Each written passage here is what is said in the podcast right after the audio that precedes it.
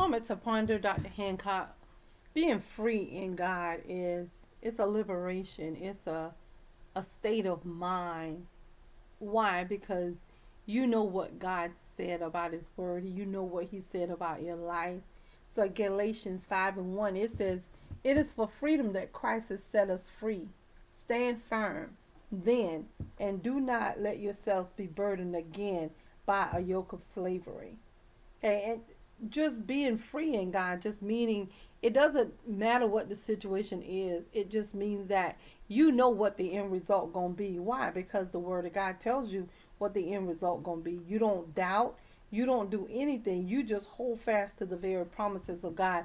And when we begin to really hold fast to the very promises of God, that just means that we don't let those private thoughts give God pause about what he said about our life, regardless of what the circumstance, regardless of what people say, regardless of how it looked, regardless of what has happened. We know that in the end, we're going to win. And I wanted to read another one, because a lot of times when we go through changes and we go through stuff, we are thinking that we are no longer worthy. But the blood of Jesus makes us so worthy. Jesus died on the cross so that we can become worthy. Romans 8:1 says, "There is therefore now no condemnation to them which are in Christ Jesus, who walk not after the flesh, but after the Spirit." So you got to keep in mind that if there is something or somebody trying to bound you, it's not God.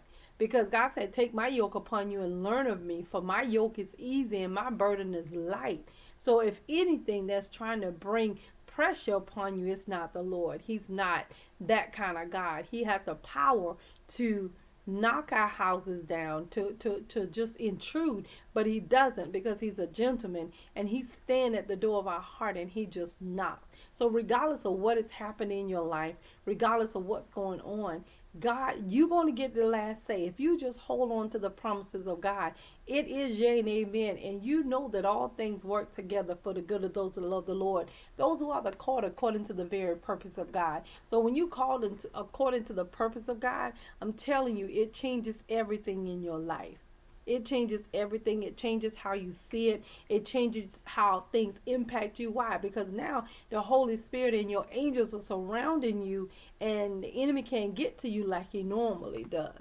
Why? Because you're in the family of God. Because the angels of the Lord that God has assigned to your life has been dispatched and constantly dispatched. So he has to go before the Father and ask the Father, "Can he try you?" And then God has to give him permission. And this is the confidence that we have in him, that when we ask anything according to his will, which is his word, he hears us.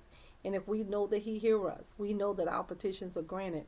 Real Talk, Dr. Hancock. We need you to like, comment, subscribe, and share.